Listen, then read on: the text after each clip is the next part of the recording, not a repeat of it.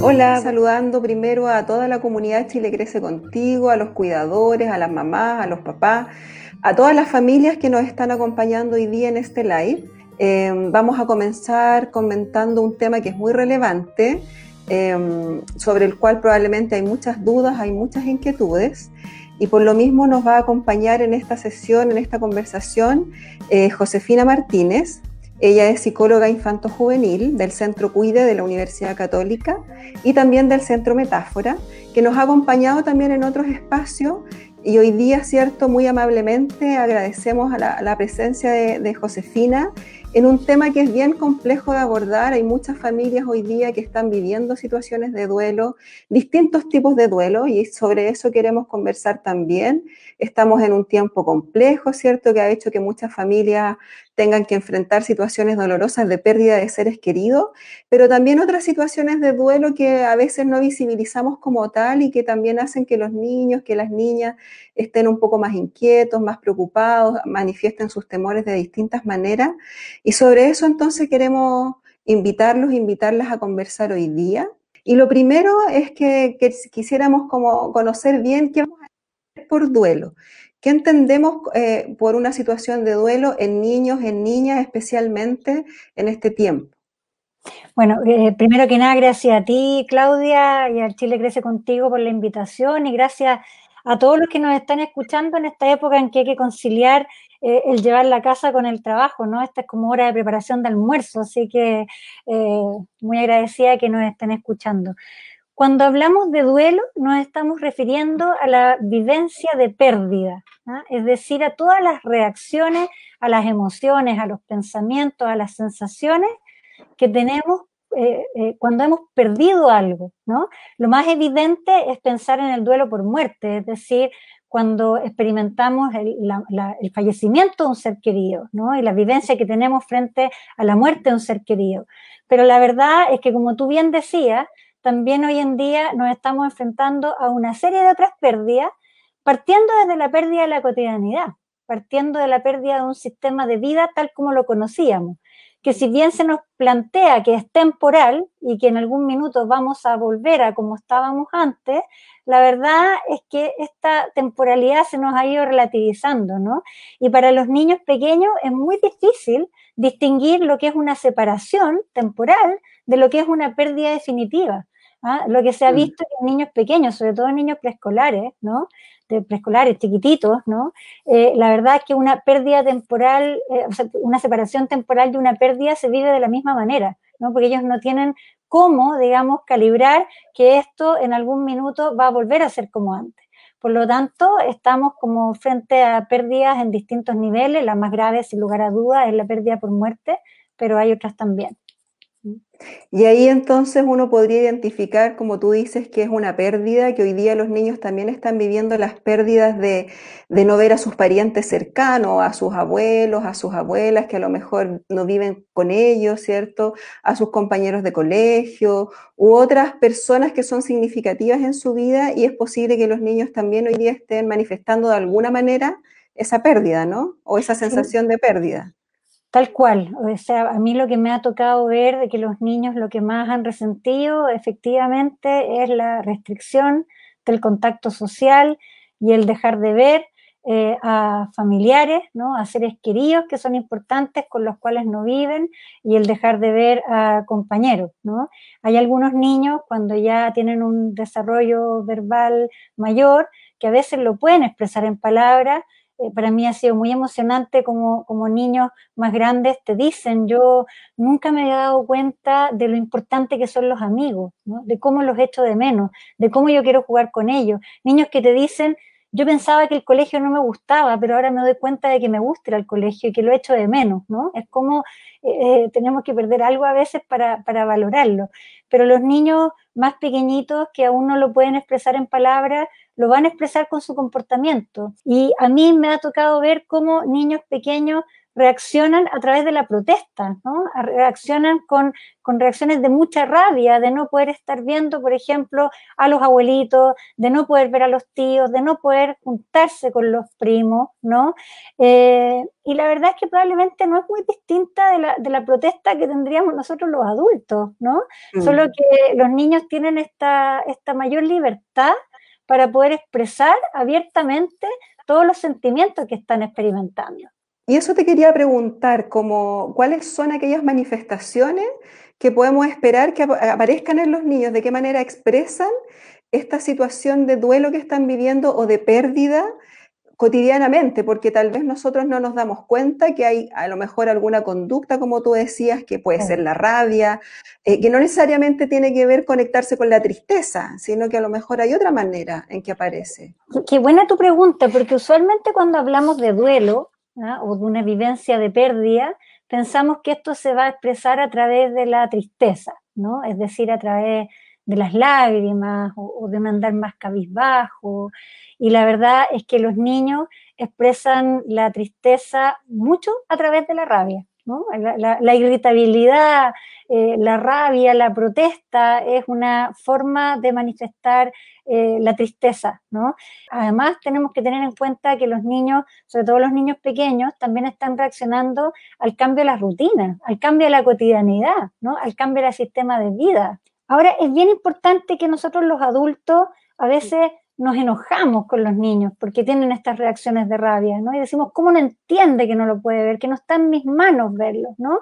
O por, y entonces nos enojamos y los retamos y reaccionamos como intentando reprimir esa emoción.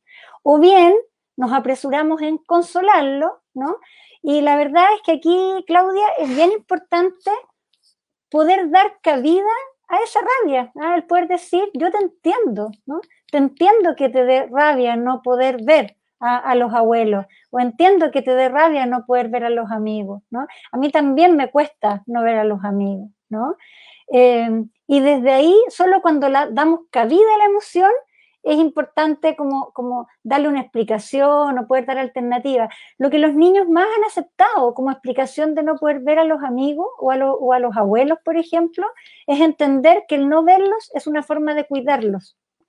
No solamente de cuidarse, porque yo no salgo de mi casa para no contagiarme, sino que yo tampoco salgo de mi casa y no voy a ver a mis abuelos como una manera de cuidarlos a ellos, ¿no? Los niños tienen algo maravilloso y que son tremendamente solidarios, ¿no? Son tremendamente preocupados. A los niños, a veces más que su propia seguridad, les importa mucho la, la seguridad de las personas a las cuales ellos quieren, ¿no? Entonces, eh, la explicación más tranquilizadora, ¿no? Que no elimina la rabia, ¿no? Pero que tranquiliza un poco, es que no los estamos viendo momentáneamente como una manera de cuidarlos. Tú, tú comentabas como la irritabilidad es uno de ellos como más manifiesto, pero puede ser que haya trastornos de sueño o que haya otras conductas. Por ejemplo, aquí una de las personas que está conectada nos cuenta una situación de que falleció su padre, ¿cierto? Y que su hijo comenzó a comer. ¿Cuándo diferenciar además si esa conducta puede ser ya eh, con una necesidad de apoyo más específico, requiere de un apoyo, o es algo que, como tú decías, es reactivo y que tiene un tiempo en que va a pasar? O sea, efectivamente eh, los niños reaccionan a todos los eventos que ocurran a su alrededor a través de su comportamiento, ¿no? A través de sus cuerpos, a través de sus síntomas, ¿no? Entonces es muy lindo, muy importante eh, que quien nos escribía señale esta, esta reacción de comerse las uñas, porque es una señal, ¿no? Es una señal que nos muestra que, contrariamente a lo que a veces pensamos de que los niños pequeños no se dan cuenta de nada de lo que ocurre a su alrededor, o que si se dan cuenta se les va a olvidar rápido y la verdad es que no les afecta, eso es totalmente falso, ¿no? Los niños eh, tienen una capacidad maravillosa, increíble, para percibir lo que ocurre a su alrededor, para percibir climas, para percibir ambientes, para percibir atmósferas, ¿no? Y aunque no se les cuente, igual captan que ocurre algo, ¿no?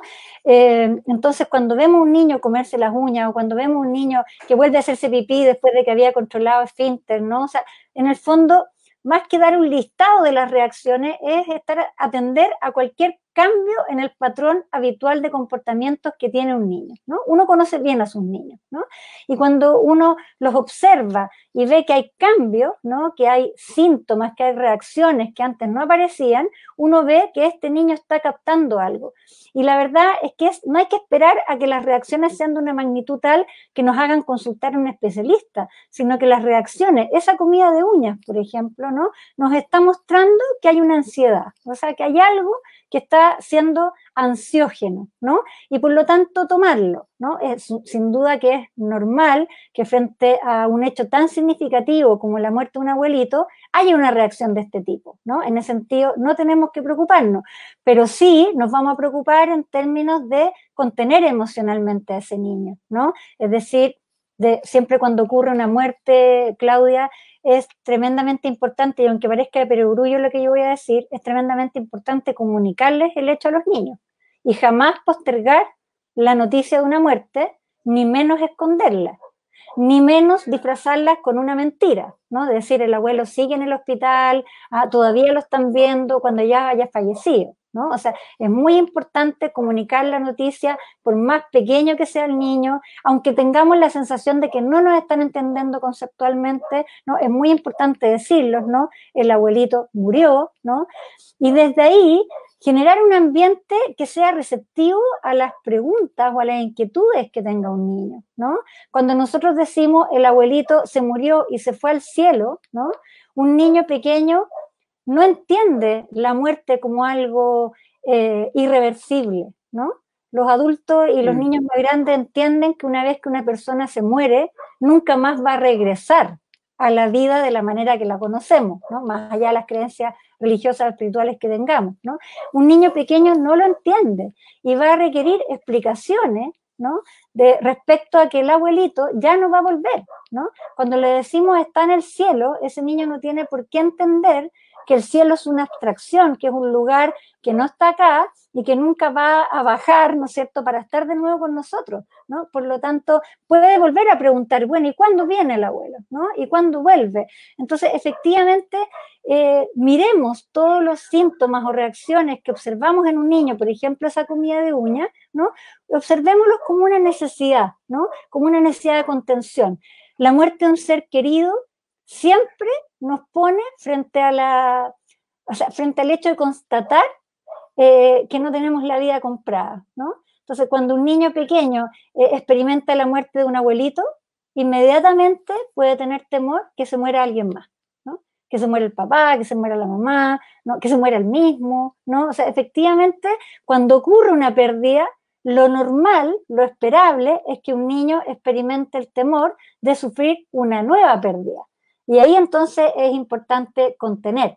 No podemos eh, entrar a, a mentir y a decir no te preocupes que yo no me voy a morir, ¿no? Porque no sabemos, ¿no? Nadie controla su vida. Pero sí podemos decirle no te preocupes porque yo me voy a cuidar mucho, ¿no? Y hay muchas personas grandes que te quieren. Siempre va a haber alguien que a ti te va a cuidar, ¿no? Los niños que son totalmente dependientes de nosotros, ¿no? Que dependen vitalmente, o sea, emocionalmente, pero además vitalmente, que si no cuentan con adultos que los cuiden, no comen, no viven, ¿no?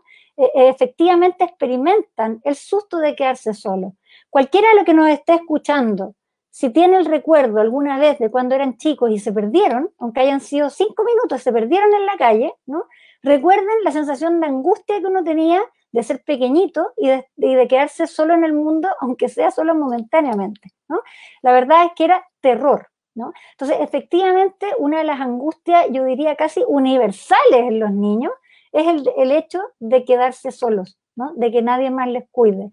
Y pasa, Claudia, además, que esto del coronavirus, esto de la pandemia, esto del confinamiento, nos has puesto el tema de la muerte eh, aquí en las narices, Eh, para que lo veamos, para que lo miremos, y a mí me ha tocado ver que aunque no hayan ocurrido muertes en las familias, sí están ocurriendo en este minuto angustias de muerte en los niños, ¿no? Angustias de que alguien se muera, de que si mi papá o mi mamá tiene que salir a trabajar, porque se ve obligado a salir a trabajar, no vaya a ser que se vaya a contagiar y se vaya a morir, o que mis abuelitos, que son eh, señalados como la población más de riesgo, se vaya a morir, o que yo mismo me vaya a morir, ¿no? Como niño. Y si yo me muero, ¿no? Como sabemos que la muerte nos, nos enfrenta a algo desconocido, ¿qué va a pasar conmigo? Y sí me ha tocado ver esa angustia, probablemente en niños un poquito más grandes, de si yo me muero, ¿qué va a pasar? ¿Me voy a encontrar con algún ser querido una vez que yo me muera? Y si yo llego al cielo y no veo a nadie. O sea, ese tipo de pensamientos están ocurriendo en los niños. Y hay una consulta como, como si ya es un tema que está acá, ¿cierto? Del que ya eh, no podemos evitar hablar por distintas razones, porque en las noticias se habla del tema o porque alguna vecina o alguna gente cercana, si es que no nos ha tocado directamente. ¿Cómo podemos eh, ayudar, ¿cierto?, a, a hablar eh, a los niños de este tema para que no quede suelto, generando a lo mejor un temor, con la sensación de que probablemente mientras menos hablemos de un tema más angustia genera, eh, y tal vez hay, hay ciertos mecanismos que podemos entregar a las familias, ya sea abordarlo a través de un libro, de una película, cómo instalar una conversación que no emerja justo cuando se produce el problema, sino que ir preparándonos para hablar de la muerte, así como hablamos de otras cosas? Bueno, claro, eh, es tan importante lo que tú dices, ¿no? Porque en ese sentido, esta, esta realidad del coronavirus y, y, y cómo nos pone la muerte en las narices, nos pilla tan poco preparados, ¿no? O sea, efectivamente, que, que, que increíble que tengamos que empezar a hablar de la muerte porque no nos queda otra, ¿no? O sea, la muerte debiese ser un tema permanente en nuestras vidas, ¿no? Sin embargo, siempre es considerado como un tema de mal gusto que intentamos evitar y es considerado como, como un tema que no es para niños, ¿no? Eh, ya sea porque existe una, una creencia errada en nosotros los adultos que el hablar de la muerte va a dañar profundamente a los niños, y la verdad es que los niños desde muy temprana edad se interesan por la muerte. Desde que encuentran un chanchito de tierra muerto en el jardín para adelante o el pajarito muerto en el jardín, les interesa porque los niños son curiosos y les interesan y tienen curiosidad por todos los temas de la vida, ¿ah? Y la muerte es un tema de la vida, ¿no? No es, el, no es un opuesto a la vida, es parte de la vida, ¿no? Entonces, efectivamente, aquí yo te diría que me gusta tu pregunta porque el riesgo es que a pesar de que el coronavirus nos está poniendo el tema eh, al frente, igualmente no lo hablemos, o igualmente lo evitemos. Entonces, si un niño tiene miedo a morirse, le digamos, ay, pero no seas tontito, no, no pienses en leceras, ¿no? Es una frase típica nuestra, ¿no? No pienses en leceras, ¿no? ¿Para qué piensan esas cosas, no? Entonces, tratamos de que no piense. Y no por esa orden, no por el hecho de no hablar, los niños no piensan en ella. Muy por el contrario. Bien es sabido que un niño que no recibe explicaciones de parte de los adultos, o un niño que no tiene espacios de conversación con un adulto, va a generar fantasías propias. Todos los seres humanos necesitamos entender lo que ocurre a nuestro alrededor. Y los niños no son la excepción, ¿no? Los niños necesitan entender, por lo tanto piensan en la muerte, y, y cuando piensan solos en la muerte, no acompañados por un adulto, existen más riesgos de que las fantasías que ellos desarrollen sean muy angustiosas.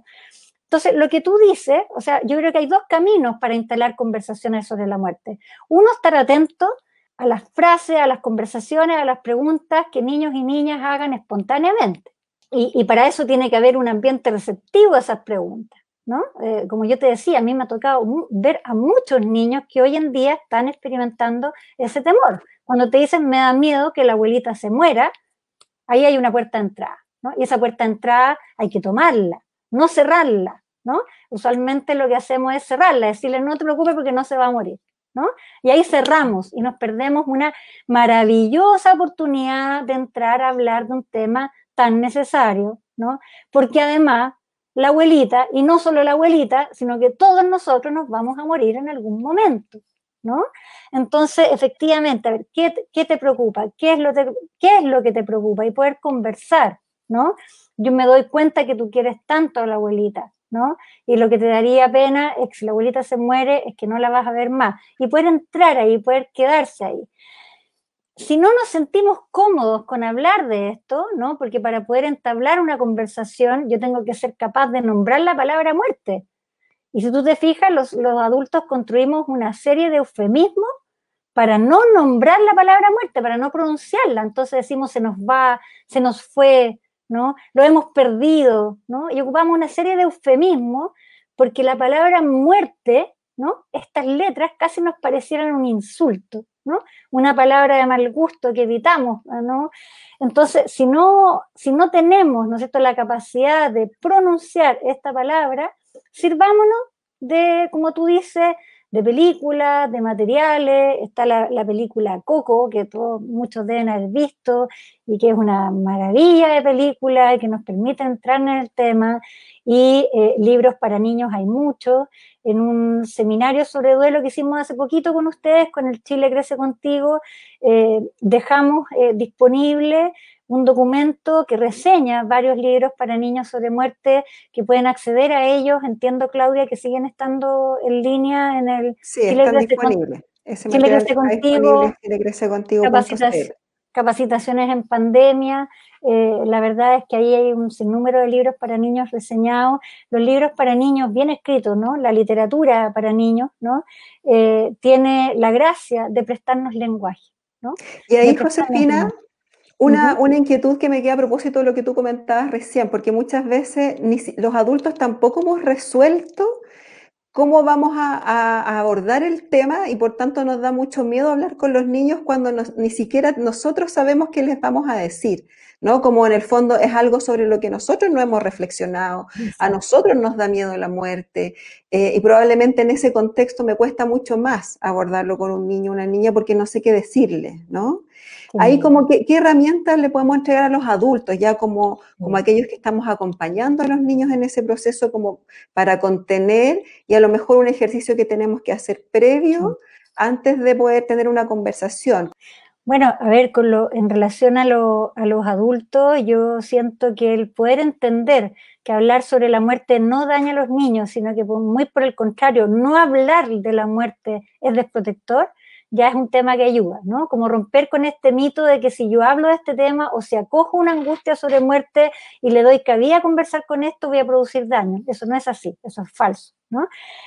Por otro lado, como adulto, poder pedir ayuda, ¿no? El, el preguntarle a alguien, no se me ocurre cómo decirle, ayúdame, ayúdame a, a, a construir las palabras. Y por otro lado, también el darse permiso a no tener la palabra precisa siempre, ¿no? A veces uno se aproxima a los niños y uno les dice, me cuesta decirte esto, ¿no? No, no sé bien cómo hacerlo, ¿no? O cuando hacen una pregunta que a uno lo deja al lado, ¿no? Cuando te preguntan sobre la muerte, niños que te dicen, ¿no? A ver, ¿y cómo se murió el abuelito? Eh, bueno, se murió por coronavirus. No, pero es que yo quiero saber cómo, ¿no? Hay una edad en que los niños quieren saber súper bien qué le pasó en el cuerpo que falló. Nosotros los adultos consideramos que eso es así eh, tremendo, ¿no? Que, que es una cosa como de mal gusto, ¿no? Y, y nos, nos asusta mucho. Y un niño quiere saber que le falló el pulmón, ¿no? ¿Y cómo fue que falló el pulmón? pulmón? Porque hay un interés legítimo en entender cómo se produce la muerte, ¿no? Entonces, efectivamente, eh, el decirle, sabes que no lo sé, ¿no? Lo voy a averiguar, ¿no? Y te lo, y te lo voy a contar, que es como el ganar tiempo, ¿no? Como decir tiempo fuera, pero no para hacernos los lesos, ¿no? Y para esperar a que la pregunta se diluya y nunca más tomarlo, sino que para ir a pedir ayuda y tener las palabras para volver a esa conversación, ¿no? Y saber también que siempre es una buena estrategia el devolver la pregunta, ¿cómo crees tú? ¿Qué crees tú que pasó? ¿No? Porque detrás de las preguntas de los niños a veces también hay teorías, hay hipótesis que ellos se hacen, ¿no? Ahora, para comunicar una muerte, que ya sabemos que es importante hacerlo en forma oportuna, no postergar la noticia, ¿no? Porque efectivamente, aunque no le contemos una noticia, los niños se van a dar cuenta que en la casa algo pasa, ¿no? Van a ver que hay un adulto llorando, o vaya a ver que, van a ver que hay alguien que contestó el teléfono y que puso voz de susto o que dio un grito, ¿no? Van a captar eso. Y cuando los niños no reciben explicaciones, se arman esta fantasía, pero además se sienten muy traicionados. Hay una sensación de traición muy profunda, ¿no? De, de sentirse excluidos de una vivencia familiar. Por lo tanto, no postergar la noticia. La noticia, la idea es que sea entregada por una persona emocionalmente significativa, ¿ya? Eh, si no, el riesgo es que se van a enterar de otra manera, de otra forma, de parte de personas que probablemente no sean las más adecuadas, y con una explicación muy simple, ¿no? Muy simple o muy clara, ¿no? Yo siento que sirve mucho partir la explicación entregándole a los niños algún elemento que ellos hayan visto o que hayan observado o que hayan escuchado que les permitan anclar la noticia difícil que van a recibir. Por ejemplo, ¿recuerdas que te conté que el abuelito estaba enfermo? ¿Recuerdas que se había contagiado con coronavirus y que lo hospitalizaron? Bueno, te quería contar que el abuelito, los pulmones del abuelito no resistieron y el abuelito murió. Esa es una explicación. Esa es una explicación clara, directa, simple, ¿no? Donde, estamos, donde la estamos anclando en algo que este niño o que esta niña pueda, pueda, eh, pueda haber visto, ¿no es cierto?, para que pueda poner la noticia en alguna parte. Si no ha visto nada, no le hemos contado nada, ¿dónde pone esa noticia? Si le escondimos que el abuelito estaba enfermo, que el abuelito estaba en el hospital, ¿dónde pone la noticia de la muerte, no? Tenemos que partir de más atrás, ¿no? Y evitar entonces todas estas frases eh, que ocupamos los adultos, que estas frases como... eufemísticas, ¿no? Como de se nos fue, ¿no? ¿Para dónde va a decir un niño pequeño, no? Un niño pequeño que no tiene la noción de irreversibilidad te va a decir, ¿para dónde se fue, no? Lo hemos perdido, vamos a buscarlo, digamos, va a decir un niño pequeño, ¿no? Entonces, efectivamente, ahí es importante, ¿no es cierto? Incluso antes de entrar en las explicaciones que tienen que ver con creencias religiosas, poder dar cuenta del hecho concreto de la muerte, ¿no? Mucho está eso, perdona, Josefina, y eso independientemente de la edad. O sea, si un, un niño más pequeño con un niño que es un poquito más grande, ¿hay ciertas distinciones para poder abordar el tema o, o hay en el fondo una, una misma manera de comunicarlo? O sea, esa, esa, ese ejemplo que yo daba es una explicación base que se aplica a toda edad, ¿no? Lo que pasa es que lo que tenemos que tener en cuenta es que bajo los siete años, por poner un... Un, eh, un rango grueso de edad, ¿no? Bajo los seis, siete años, ¿no? Los niños no tienen un concepto de muerte eh, completo, maduro, ¿no? Entender la muerte cabalmente implica, primer, en primer lugar, entender que la muerte es irreversible, ¿no? Es decir, que una vez que una persona muere, no regresa. Implica entender que la muerte es universal, es decir, que todos vamos a morir en algún minuto, ¿no? Implica entender el cese de funciones, que se llama, es decir, que cuando algo muere, ¿no?, todas las funciones eh, que definían lo vivo terminan, ¿no? O sea, una persona que muere ya no respira, ya no le duele, ya no tiene hambre, ¿no? Y implica entender las causas de la muerte, entender que hay causas que pueden tener que ver con la vejez, ¿no es cierto?, con el deterioro progresivo que vamos experimentando las personas a medida que envejecemos, que puede tener que ver con la enfermedad o que puede tener que ver con un accidente, ¿no? Un niño bajo los siete años o bajo los seis años, por poner este rango grueso, no tiene adquirido esos conceptos de cabalidad. Por lo tanto, es muy posible que un niño pequeño piense que, el ser, que la persona que murió puede regresar y va a haber que explicarle, probablemente en repetidas ocasiones, que ese ser querido no va a volver, ¿no? Que no va a, no, no va a volver a esta tierra, digamos, ¿no? Que lo ponemos en otro lado de nuestro corazón, que le podemos seguir rezando si son nuestras creencias, orando si son nuestras creencias, que podemos seguir pensando en él, que siempre va a estar en nuestro corazón, ¿no? No es que lo olvidemos, no es que se rompa el vínculo. Fíjate que cuando muere un ser querido, muere la persona, pero no muere el vínculo afectivo que teníamos con él o con ella. Todos nosotros seguimos teniendo un lazo afectivo con nuestros fallecidos, ¿no? Yo converso con mi papá aunque mi papá haya fallecido, ¿no? Pienso en mi papá aunque él haya fallecido. A veces le pido consejo a mi papá o le pido protección a mi papá aunque haya fallecido, ¿no? Esa relación sigue. Pero como mi papá falleció, ya no lo tengo en este mundo, lo tengo que poner en otro lado de mi vida. Esa es parte, es una de las tareas del duelo, ¿no? Como resituar a la persona fallecida en otro lado, ¿no? En otro lado simbólico, ¿no? Entonces, efectivamente, un niño que no tiene el, el, eh, adquirido el concepto de irreversibilidad puede pensar que el ser querido fallecido va a volver. O lo que a mí más me toca ver con niños pequeños, ¿no?, es que les da mucha angustia del sufrimiento que pueden tener las personas fallecidas, ¿no? Entonces, eh, si una persona fallecida, por ejemplo, eh, murió solo en un hospital, que es el drama que estamos teniendo, ¿no? Que no estamos pudiendo tener rituales que ayudan tanto al duelo, ¿no? Entonces, y la persona la están velando eh, en el hospital, ¿no? Y, y ya está fallecida, pero un niño puede decir, pucha, está solo, ¿no? Y está solo y, y debe tener miedo, ¿no? Porque además está en un lugar oscuro y capaz que tenga frío, ¿no? Y si no tiene adquirido este concepto del cese de funciones, lo va a pensar, ¿no? Entonces hay que explicar, ¿no es cierto?, que una persona, el, el cuerpo, ¿no es cierto?, una vez que la persona muere, ya no tiene hambre, ya no está sufriendo, ¿no? Ya no tiene frío, ya no tiene miedo.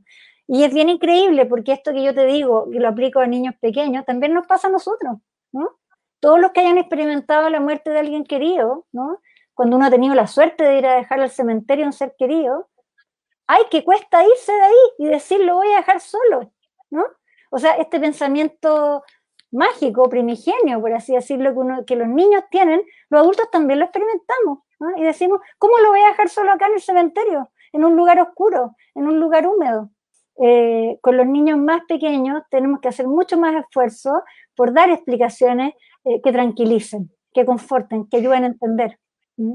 Josefina, aquí hay una pregunta que la voy a tomar a propósito de que yo también estaba pensando en eso, con, con, considerando lo que tú estabas comentando, porque es posible que en este tiempo, ya sea que un familiar muera o no por coronavirus, hay, hay una, una posibilidad de que la cantidad de personas que tiene que asistir a ese espacio sea muy reducida o a ese rito.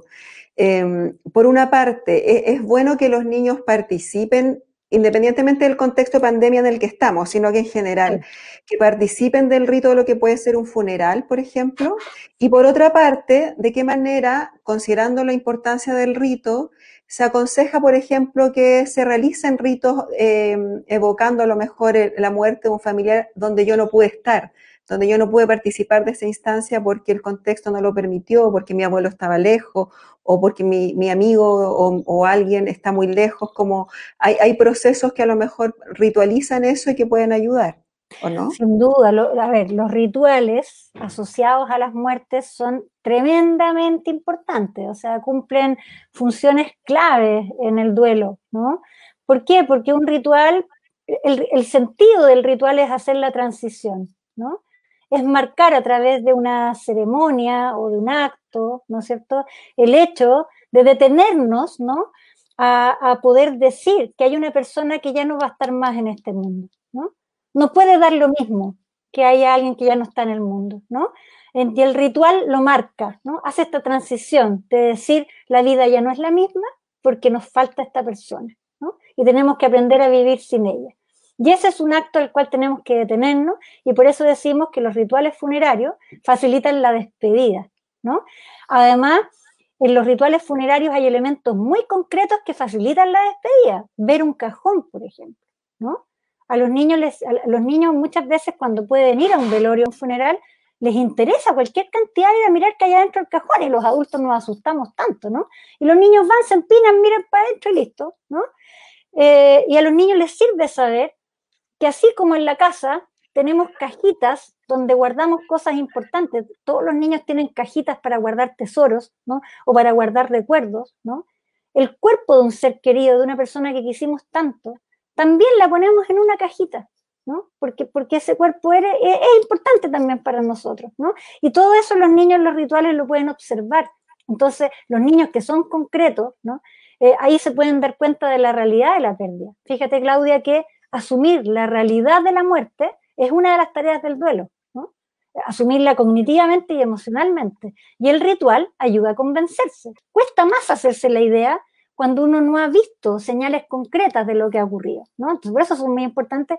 Y por otro lado, los rituales, como los funerales, como los velorios, permiten que toda la red de apoyo se concentre en un lugar, y que uno como deudo o como niño lo vea. Si uno, uno tira la broma, ¿no? Uno dice, oye, con los primos lejanos nos vemos en los matrimonios y en los funerales, ¿no? Y uno tira la talla, ¿no? Pero es verdad, o sea, son ocasiones que concentran a toda la red de apoyo y que uno la puede ver. Bueno, todo eso en este contexto de pandemia lo hemos perdido, ¿no?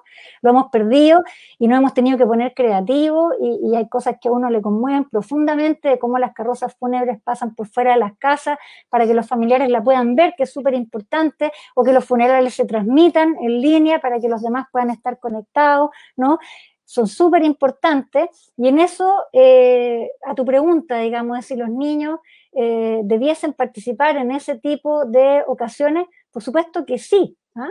Por supuesto que sí, pero participar si cuentan con, eh, con el apoyo para hacerlo, ¿no? Es muy importante que un niño que va a participar de funerales, de velorio, o de estos rituales como virtuales que hemos tenido que idear en este contexto de pandemia, es muy importante que cuenten con un adulto al lado que los va a poder contener y que va a poder responder a las inquietudes que ellos tengan, y un adulto que va a tolerar que este niño pequeño, sobre todo, entre y salga. Si tú te fijas, cuando no estábamos en pandemia y uno estaba en un velorio, los niños están jugando a la pelota afuera, ¿no? Y de repente entraban y miraban, y de repente salían, ¿no? Y eso no tiene que ver con que no se den cuenta o con que sean insensibles, ¿no? Tiene que ver con que los niños viven el duelo en pequeñas dosis, ¿no? Tienen una capacidad más limitada para tolerar el dolor, entonces los niños necesitan entrar y salir. Si no ha existido la posibilidad de participar en estos ritos funerarios, es bien importante generar otros ritos que permitan cumplir con estas funciones que yo señalaba, ¿no? Las oraciones en familia, o pongámosles oraciones, rezos, meditaciones, como cada uno de acuerdo a su marco de creencia le quiera llamar, ¿no? Pero todos estos espacios donde nos, donde nos reunimos, ¿no? A hablar de la persona fallecida, a hacer recuerdos de la persona fallecida, muchas veces nos reunimos para recordar a la persona fallecida en vida, ¿no? Y eso es muy importante, ¿no? Si tú te fijas, los rituales tienen mucho que ver con honrar la vida de esa persona, ¿no?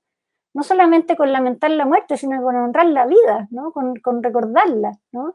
Eh, y eso es muy importante, entonces generar esos espacios. Hay familias que, que ponen fotos, que se hacen sus pequeños altares, ¿no? Eh, o que generan, yo diría que los espacios de encuentro, ¿no?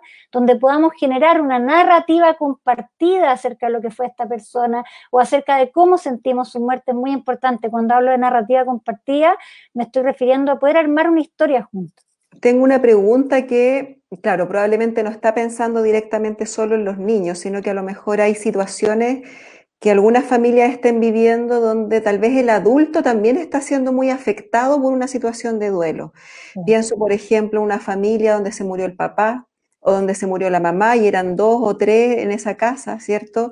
Y el adulto o la adulta a la que le toca contener a ese niño también está siendo muy afectado. Que los que estamos alrededor o aquellos que somos amigos de esa familia o amigas de esa familia, ¿qué nos tocaría en ese espacio o de qué manera podemos acompañar mejor, además en el contexto que tenemos, digamos? Ay, me, me encanta tu pregunta, porque siempre que tenemos un niño o una niña en duelo, vamos a tener un adulto también en duelo, siempre, ¿no? Eh, se dice que cuando muere una persona es como si lanzáramos una piedra al agua y, y tomáramos esta onda expansiva, o sea, una, la muerte de una sola persona afecta a miles de otras, ¿no? Impacta a miles de otras con distintos niveles de cercanía, ¿no? Lo que nos, lo que nos toca a las personas que estamos cerca son varias cosas. De partida ayuda mucho que uno le resuelva a los deudos las cosas prácticas, ¿no? Porque uno, cuando ha experimentado la muerte de un ser querido, no tiene cabeza para pensar en la comida, ¿no? Para pensar en el aseo, para pensar en los trámites que hay que hacer en el registro civil, para pensar en los trámites que hay que hacer con la funeraria, o sea, uno no tiene cabeza. Hay otros que les sirve eso, ¿no? Que les sirve ocuparse de lo práctico para no pensar en lo emocional, ¿no? Pero efectivamente, todo aquello que los que estamos cerca podamos resolver, ofrecernos para ayudar en eso, es de enorme ayuda, de enorme ayuda. Y por otro lado, también eh, sirve el rol que nosotros podamos cumplir como figuras de apoyo para contener a esos adultos, ¿no? Yo diría eh, que un adulto que está en duelo no tiene por qué reprimir sus reacciones emocionales frente a un niño, ¿no? Los adultos somos modelos de duelo para los niños, ¿no? A veces cuando los niños ven que ha muerto un papá, por ejemplo, y ven que la mamá no llora nada, nada, y pareciera que nada le hubiera pasado, dicen, oh, parece que mi mamá entonces no quería a mi papá porque no tiene nada de pena, no le dio nada de pena, te dicen los niños, ¿no? Nosotros sabemos que la pena se lleva por dentro, pero los niños, que son concretos, necesitan ver esas muestras, ¿no? Entonces, es importante no reprimir, ¿no es cierto?, las emociones que, que se viven frente a una pérdida, no tener este susto. La, las familias, fíjate que siempre incurrimos en estos mecanismos de, de, de protección de unos con otros, ¿no? Entonces, en las familias lo que se ve muy frecuentemente es que cada uno hace el duelo a solas, entonces cada uno llora con su propia almohada, ¿no? Eh, porque yo sé que si yo lloro voy a hacer llorar a los otros, entonces yo los voy a hacer sufrir. Y yo les digo, no, no los van a hacer sufrir. Si tú lloras, vas a permitir que los otros lloren y expresen la pena que igual tienen. No es que tú les vas a hacer aparecer la pena. La pena la tienen igual, solo que tú vas a permitir que aparezca, ¿no?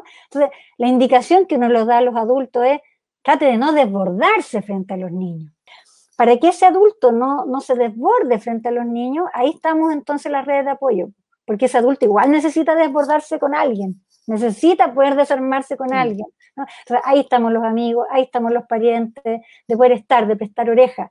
Pero lo que vemos, lamentablemente, en esta sociedad negadora de la muerte que tenemos, es que los deudos están súper acompañados la primera semana, un poquito menos acompañados la segunda semana, y la tercera semana desaparecieron todos y quedan súper solos. Hay una pregunta que no quiero dejar de hacerte, que nos hicieron al principio cuando estábamos comenzando este live, eh, y es cómo preparar progresivamente a un niño para una muerte, considerando eh, eh, la persona que nos compartía su pregunta ponía la situación de, un, de una persona que está con cáncer, que es cercana a, al niño, eh, pero probablemente no solo el cáncer, sino que si ya estamos en este contexto y alguien de la familia tuvo que ir al hospital y no sabemos si vuelve o no, cómo ir preparando a los niños a, a una situación que puede que, que tenga finalmente un, ese desenlace, digamos, ya sabemos que es la muerte la que viene, en, en el caso de la situación del cáncer si ya está muy avanzado, por ejemplo. Sí, me, me quiero detener un poquito en la palabra preparado, porque yo, yo entiendo dónde tú vas, ¿eh? Y dónde iba la pregunta, pero... Eh, preparar a los niños no significa hacer algo que va a evitar su reacción, ¿ya? O sea, lo normal, lo natural y lo esperable es que uno frente a una muerte reaccione de alguna manera, reaccione con alguna emoción. Tarde o temprano los niños a veces reciben una noticia y se quedan así como si nada. Y eso no, no significa que sean insensibles, sino que significa que necesitan decantar las noticias, ¿no? Muchas veces nosotros reaccionamos a la noticia de una muerte con negación, ¿no? Con shock, ¿no? Decir, no, no puede ser, no está seguro, y eso tiene que ver con que nuestro psiquismo, ¿no? Eh, necesita poder prepararse para recibir la noticia y para decantarla, ¿no? Por eso reaccionamos con negación o con shock, y a los niños les pasa igual, a veces reaccionan como si nada, ¿no? Eh, entonces, preparados no significa que nosotros podamos hacer algo que no les va a doler, ¿no? Más bien, preparar significa hacer algo para que esto no dañe, ¿no? Y la verdad es que preparado significa entonces anticipar, ¿no? Eh, No es necesariamente como anticipar, se va a morir cuando nosotros, eh, pero sí, digamos, una persona que está con cáncer, ¿no? Eh, lo que no debiese pasar es que ese niño no sepa que la persona está con cáncer. Cáncer es otra palabra que los adultos le hacemos el quite, eh, pero así cualquier cantidad, porque la tenemos muy asociada a muerte, y como muerte es una palabra también que es como un insulto, la evitamos, ¿no? Entonces, a los niños no le decimos, tal persona está con cáncer, ¿no? Y usualmente cuando un niño uno le dice tal persona está con cáncer, un niño te dice se va a morir, ¿no? Lo preguntan muy naturalmente, ¿no? Entonces efectivamente ahí uno da la respuesta que pueda, ¿no? Es decir, no lo sabemos. Poder preparar en el fondo es poder anticipar, ¿no? Y efectivamente cuando sabemos que una persona se va a morir es tremendamente importante el poder permitir la despedida, ¿no? Y eso yo creo que todos los profesionales médicos lo tienen muy claro, y cada vez se ha ido incorporando más eh, la, a la posibilidad de poder darle oportunidad a los niños a que también se despidan, se despidan de sus seres queridos antes de desconectarlos o qué sé yo. Lamentablemente esa otra cosa que no tenemos ahora, ¿no? En este contexto de pandemia donde, donde no se puede visitar a las personas que van a fallecer. Es una suerte de cierre, ¿no? Como de, de, de cierre de esta relación que es fundamental. Y si no la pudimos hacer, pucha, con los niños, hacer un dibujito, escribir una cartita, que, que, que en determinado momento la vamos a llevar al cementerio, o sea, son todas formas simbólicas de producir una despedida, y que es muy importante poder hacerlo. Yo quería retomar, como ya nos quedan poquitos minutos, pero hemos hablado harto de la muerte física, ¿cierto? Como de la pérdida física, pero había una pregunta al inicio, o más bien una experiencia que nos compartían que tenía que ver con que hay niños que están, por ejemplo, con papás separados y que han dejado de ver a sus padres o a sus madres. En el caso de, en Chile los niños viven con más recurrencia con la madre que con el padre, pero también a lo mejor hay niños que viven con sus padres y que no han visto a su mamá o a su papá hace un largo tiempo. Eh, ahí como, ¿cómo podríamos abordar, cierto, esta situación? Tal vez pensando en que la conexión por internet puede ser una alternativa, pero también hay, hay territorios donde no existe esa posibilidad tan abiertamente. O sea, claro, uno, uno se siente un total privilegiado al tener esta opción, ¿no? Al, al poder seguir viendo, eh, aunque no sea presencialmente, aunque sentamos que no es lo mismo, poder seguir viendo a alguien a través de la pantalla. Y efectivamente hay muchas eh, parejas, progenitores separados que se la han arreglado para seguir en contacto, aunque sea de esa manera, ¿no? Y eso ya es, es algo que ayuda mucho, porque mantiene la conexión, ¿no? Mantiene la conexión con esa persona, ¿no? Eh, Fíjate que cuando eso no se puede, lo que toca es acompañar en esa vivencia de pérdida, ¿no? Eh, la otra vez una mamá me hacía una pregunta tan bonita y que me decía, mi hija eh, llora y protesta porque no puede ver a un familiar, ¿no?